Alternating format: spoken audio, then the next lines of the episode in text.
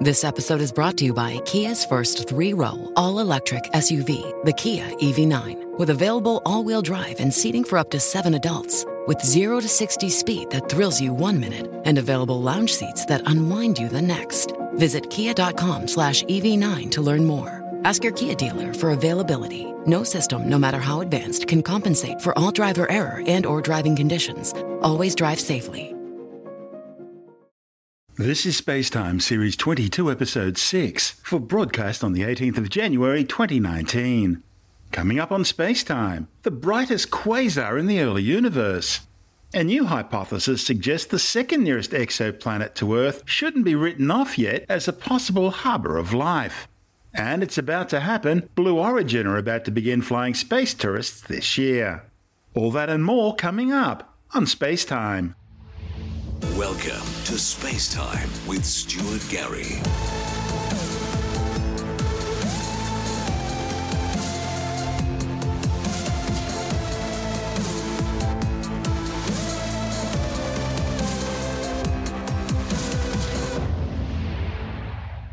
Astronomers have discovered the brightest object ever seen from a time when the universe was less than a billion years old. A report in the astrophysical journal Letters claims this beacon is a quasar, a powerful beam of energy and matter generated by a supermassive black hole as it feeds on infalling material. Quasars are the brightest objects in the universe, shining across the eons of space and time. And this one is no exception. This quasar is an incredible 12.8 billion light years away, and astronomers were only able to detect it thanks to an effect known as gravitational lensing. First postulated by Albert Einstein, gravitational lensing occurs when the light of a distant object is bent or lensed by the gravitational field of a closer mass, such as a galaxy located directly between the light source and the observer. The effect amplifies the light of the more distant object, making it easier to see. Astronomers have been searching for these very remote quasars for more than 20 years, but it's taken a rare and fortuitous celestial alignment to make this one visible for them. The study's lead author, Zhai Fan, from the University of Arizona in Tucson, says he doesn't expect to find too many quasars brighter than this discovery in the entire observable universe. Shining with light equivalent to an incredible 600 trillion suns, this super bright quasar, catalogued as J043947.08 plus 163415.7, could hold the record as being the brightest in the early universe for some time, making it a unique object for follow up studies. You see, the detection provides a rare opportunity to study a zoomed in image of how black holes accompanied star formation in the very early universe and how they influence the assembly of galaxies. Besides being bright in visible and infrared wavelengths, this lens quasar also shines brilliantly in submillimeter wavelengths, where it was observed using the James Clerk Maxwell telescope on Mauna Kea in Hawaii. This is due to hot dust heated by intense star formation in the galaxy hosting the lens quasar. In fact, this galaxy's stellar formation rate is expected to be something like 10,000 new stars every year. Now, by comparison, our own galaxy, the Milky Way, is currently producing about one solar mass worth of new stars every year. The black hole is not only accreting gas, but it also has a lot of star formation going on around it. But the actual rate of star formation remains uncertain because of the boosting effect of the gravitational lensing. In fact, to be honest, the true rate of star formation could be much lower than the observed brightness suggests. Still, it's a fascinating discovery. You see, the quasar existed during a transitional period in the universe's evolution, known as the epoch of reionization. It's a time when light from the first young stars, galaxies, and quasars reheated and reionized the obscuring hydrogen that had cooled off not long after the Big Bang 13.82 billion years ago. This quasar would have gone undetected were it not for the power of the gravitational lensing, which boosted its brightness by a factor of 50. Very distant quasars are usually identified by their red colour. That's due to absorption by all the diffuse gases in the intergalactic space between the origin and the observer, and by the physical expansion of space time in the universe, causing everything to redshift. The trouble is, sometimes the light from these very early quasars can be contaminated, making it look bluer because of starlight from an intervening galaxy. As a result, they can be overlooked in quasar searches because their colour is diluted to resemble that of a normal nearby galaxy. The authors suggested there could be many other quasars out there that have been missed because of this light contamination. They were lucky to find this quasar because it's so bright it's drowning out the starlight from the especially faint foreground lensing galaxy. The object was selected by its colour by combining photometric data from the United Kingdom Infrared Telescope Hemisphere Survey, the Panoramic Survey Telescope, and the Rapid Response System, PanSTARRS 1, together with NASA's Wide Field Infrared Survey Explorer archive looking in the mid infrared ranges. Follow up spectroscopic observations were then conducted with the University of Arizona's Multi Mirror Telescope and both the Gemini and Keck observatories in Hawaii. It was these observations which revealed the signature of a very faint foreground galaxy directly between the quasar and Earth, which is magnifying the quasar's image.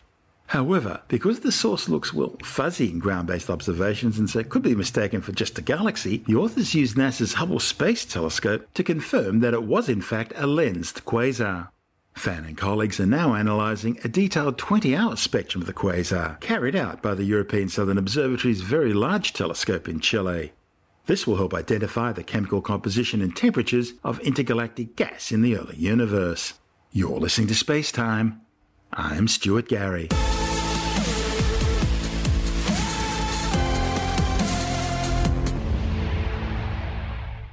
Scientists say Barnard B, an icy super Earth orbiting Barnard star, could still have the potential to harbour primitive life if it has a large hot iron nickel core and enhanced geothermal activity. Addressing the 233rd meeting of the American Astronomy Society in Seattle, Washington, Villanova University astrophysicist Edward Guinan and Scott Engle claimed geothermal heating could be supporting life zones under Barnard B's surface, akin to the subsurface lakes found here on Earth in Antarctica. Located just 5.9 light years from Earth, Barnard B is the second nearest known exoplanet to our solar system. Only Proxima b is closer. It orbits the star Proxima Centauri, located 4.2 light years from Earth. The thing is, Proxima b orbits its host star at a distance of just 7.5 million kilometres, awfully close, taking just 11 Earth days to complete each orbit.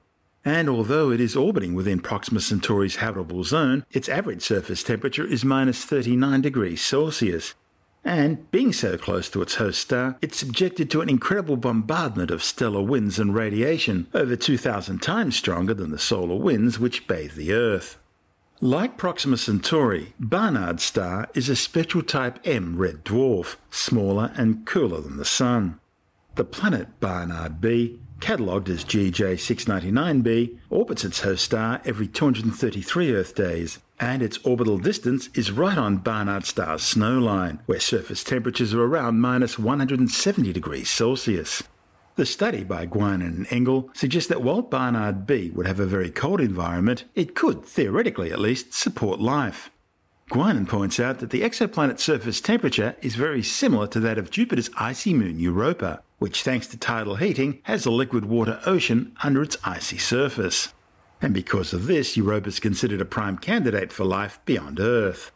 Guinan and Engle based their hypothesis on detailed high precision photometry of Barnard stars, as well as dozens of other stars over the past 15 years. This data, along with that from other observers, was included in a recent study published on the pre press physics website arXiv.org. Engle says the most significant aspect of the discovery of Barnard B is that it means the two nearest star systems to the Sun are now both known to host planets. And that finding alone supports previous studies based on Kepler mission data, which infer that planets must be very common throughout the galaxy, even numbering in the tens of billions. Also, Barnard's star is about twice as old as the Sun, around 9 billion years compared to the Sun's 4.6 billion years. Engle says that means the universe has been producing Earth sized planets far longer than the Sun has existed. It also means that a terrestrial world orbiting another star has had plenty of time to combine the ingredients needed to produce life. You're listening to Space Time. I'm Stuart Gary.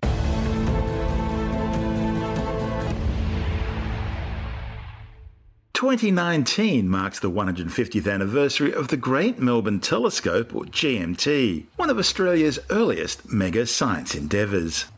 Built in Dublin by the Grubb Telescope Company, the GMT was the largest steerable telescope in the world at the time of its commissioning at the Melbourne Observatory. The reflected telescope featured a 1.2 metre or 48 inch diameter speculum metallic primary mirror and was equipped with an equatorial mounting, enabling it to track the stars accurately as they appeared to move across the sky. The Great Melbourne Telescope achieved first light in August 1869.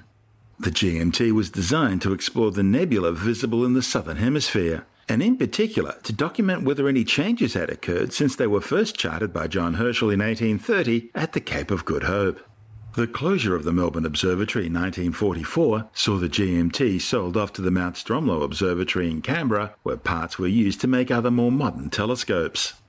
What was left was modernised, eventually even equipped with CCDs for use in studies into dark matter, with the aim of finding massive compact halo objects or machos, one of the early contenders for dark matter. Unfortunately, the disastrous 2003 Canberra bushfires destroyed the Mount Stromlo Observatory and much of its equipment. The remains of the GMT have since been salvaged from the site and returned to Melbourne, where a dedicated band of volunteers are now working to restore the telescope to its former glory and return it to its original home on the grounds of the Melbourne Observatory.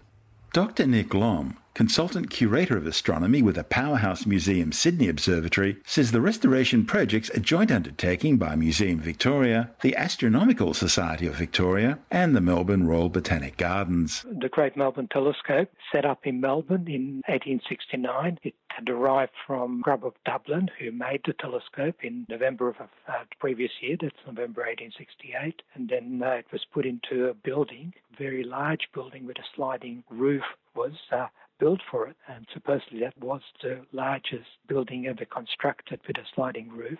And the telescope started observing in uh, August 1869. It was the largest steerable telescope at the time in the world at the time. It had a mirror 48 inches or 1.2 meters in width. It was very unusual. In those days, uh, astronomical observatories, professional astronomical observatories, carried out fairly routine tasks of uh, surveying the positions of stars, looking at occultations of stars or planets, uh, looking at eclipses, and they used relatively small telescopes. So this is that was a very unusual uh, for uh, a major observatory, major uh, professional uh, observatory, to have a uh, large telescope like the Great Melbourne Telescope. It was used for a while at Melbourne Observatory, eventually sort of started becoming less and less used. One of the problems with the telescope was it was large, and a little bit unwieldy, and the reason for that because it has a metal mirror, a specular metal mirror. Modern telescopes use glass mirrors with an aluminium, aluminium or a silver coating, and that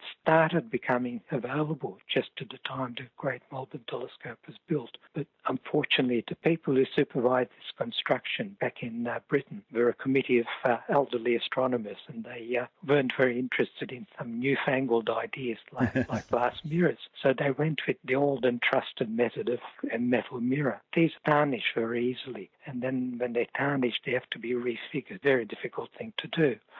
What do they say? The progression of science can be read on the tombstones of professors? Yeah, something like that. So unfortunately, they made the wrong decision with this one. So eventually, the telescope became out of use.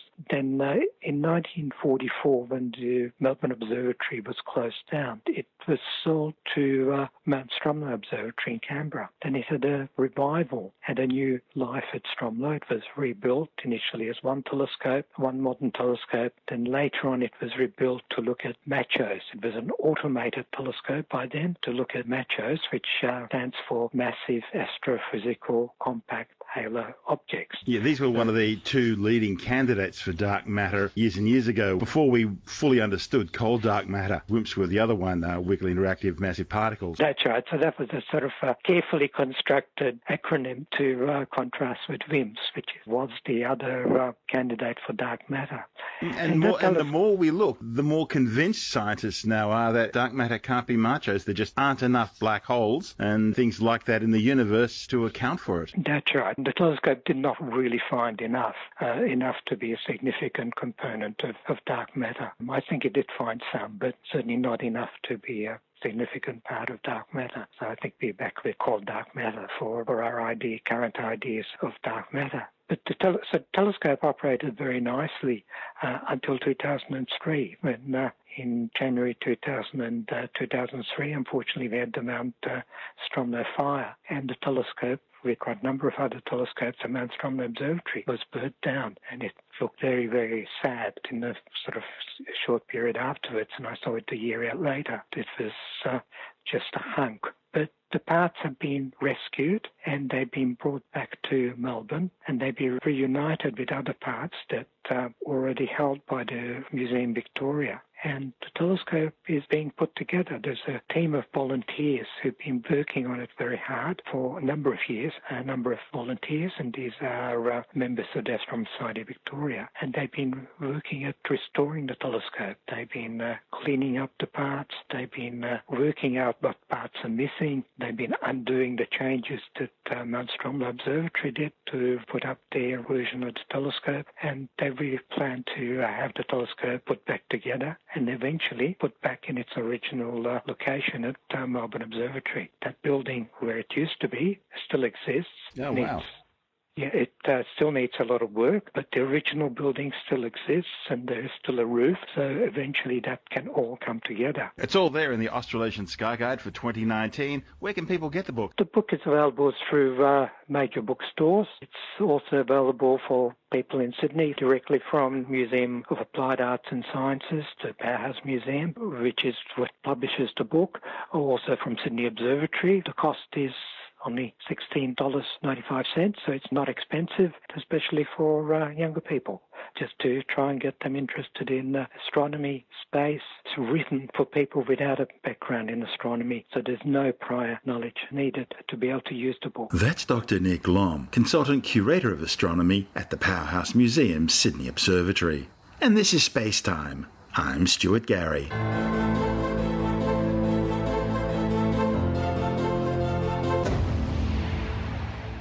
Blue Origin boss and Amazon founder Jeff Bezos says the company will begin flying tourists into space this year, although he admits tickets haven't gone on sale just yet. Reports suggest the company plans on charging somewhere between $200,000 and $300,000 per seat, although that final figure will probably depend on how much rival Virgin Galactic decides to charge space tourists for their suborbital flights once it begins services. To get its tourists into space, Blue Origin is offering an 18 metre tall suborbital spacecraft called the New Shepard, named after Alan Shepard, the first American in space. Unlike Virgin Galactic spaceplane, which takes off and lands horizontally, New Shepard is a suborbital vertical takeoff and landing spacecraft, comprising a conventional liquid hydrogen and liquid oxygen fueled booster known as the propulsion module and a pressurized passenger or crew capsule designed to carry up to six people on ballistic flights to over 100 kilometers or 328,000 feet in altitude, the official start of space. The rocket is blasted into space from a conventional launch pad, firing its main engine for approximately 110 seconds, enough to accelerate the spacecraft to an altitude of 40 kilometers or 130,000 feet, where MECO or main engine cutout and stage separation occur. The booster then returns to the launch site for a powered vertical landing, followed by servicing for the next launch. Meanwhile, the capsule's momentum continues to carry it upwards in an unpowered flight, culminating in an apogee altitude of just over 100 kilometres. Space tourists are then treated to a few minutes of microgravity, as well as spectacular views of the Earth from space through giant panoramic picture view windows, before the capsule begins to re enter the atmosphere. As it falls back to Earth, the capsule deploys a series of parachutes, allowing it to gently float towards the ground. And finally, seconds before touchdown, solid rocket descent engines are fired to provide a soft landing. The total mission duration time from launch to landing is planned to be around 10 minutes. Blue Origin want to build at least 10 spacecraft, flying about once a week from their West Texas launch facility. As well as space tourism, the company is also pushing New Shepard for scientific payloads, with several test flights already carrying research experiments. So far, nine test flights have been carried out. A tenth test flight slated for last month was scrubbed due to technical issues. It's now been rescheduled for sometime early this year.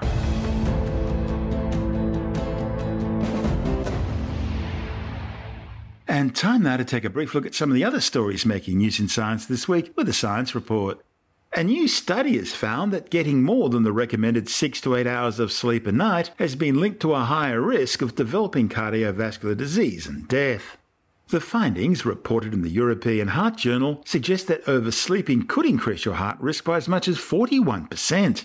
Those who didn't get enough sleep also had a 9% higher risk, although this finding wasn't statistically significant. The study, however, could not show that abnormal sleeping patterns actually cause cardiovascular disease, but rather that oversleeping may be a sign of an underlying condition which itself increases the risk. A new study warns that teens who say they've only smoked cannabis once or twice have both structural and cognitive changes in their brains compared to teens who have never smoked weed. The findings, reported in the journal J Neurosci, are based on brain scans of 46 14 year old kids. Scientists found a greater volume of grey matter in some brain regions among teens with just one or two instances of cannabis use compared to those who had never tried dope.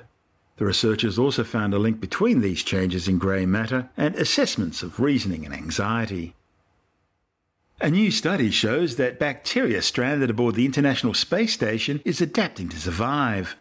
The study by scientists at Northwestern University found that despite its seemingly harsh conditions, the space station environment is not causing bacteria to mutate into dangerous antibiotic resistant superbugs.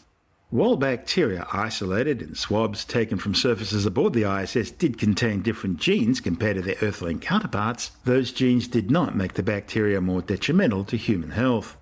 Scientists say the bacteria are instead simply responding and perhaps evolving to survive in a stressful environment. The study follows speculation about radiation, microgravity, and the lack of ventilation aboard the space station and how that might affect living organisms, including bacteria, in orbit. The space station houses thousands of different microbes, which have travelled into space stowing away on astronauts or in cargo. Scientists compared strains of Staphylococcus aureus and Bacillus cereus on the space station to those found on Earth. Staphylococcus aureus, which is found on human skin, contains the tough to treat MSRA strain. On the other hand, Bacillus cereus lives in soil and has fewer implications for human health. Bacteria on human skin are very happy there, living in warm, oily conditions surrounded by lots of organic chemicals. But when people shed those bacteria, the bugs find themselves in a very different environment, cold and barren, which can be extremely stressful for some bacteria. To adapt, the bacteria containing advantageous genes are selected for, or they mutate. Based on genomic analysis, it looks like the bacteria on the space station are adapting to live and not evolving to cause disease. And finally, for now, a new study claims female budgerigars, which are known as parakeets in the US, appear to find clever male budgies especially attractive. The findings, reported in the journal Science, are based on observations of clever behaviour, such as the ability to solve problems to gain access to food.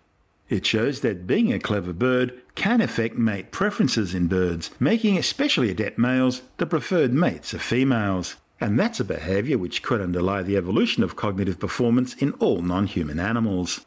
Researchers looked to see whether female budgies altered their preference for males after observing a potential suitor's ability to open a puzzle box and access the food within.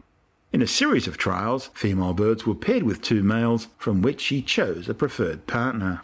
Then, outside the view of the female, the non preferred male was trained to open boxes of food. Scientists found that after the female watched the trained bird successfully open boxes and retrieve food, and observed her non trained chosen partner fail to do the same, the female shifted their preference to the previously non preferred but apparently cleverer males. You're listening to Space Time. I'm Stuart Gary, and that's the show for now. You can subscribe and download Space Time as a free twice weekly podcast through Apple Podcast iTunes, Stitcher, Bitesz.com, Pocket Casts, SoundCloud, YouTube, Audio Boom, from spacetimewithstuartgary.com, or from your favorite podcast download provider. Spacetime's also broadcast coast to coast across the United States on Science 360 Radio by the National Science Foundation in Washington, D.C., and available around the world on TuneIn Radio. If you want more space time, check out our blog where you'll find all the stuff we couldn't fit in the show, as well as loads of images, news stories, videos, and things on the web I find interesting or amusing. Just go to spacetimewithstuartgary.tumblr.com. That's all one word and in lowercase, and that's Tumblr without the E. You can also follow us on Twitter through at Stuart Gary. At Spacetime with Stuart Gary on Instagram and on Facebook. Just go to www.facebook.com slash spacetime with Stuart Gary. Spacetime is brought to you in collaboration with Australian Sky and Telescope magazine, your window on the universe. You've been listening to Spacetime with Stuart Gary. This has been another quality podcast production from Bitesz.com.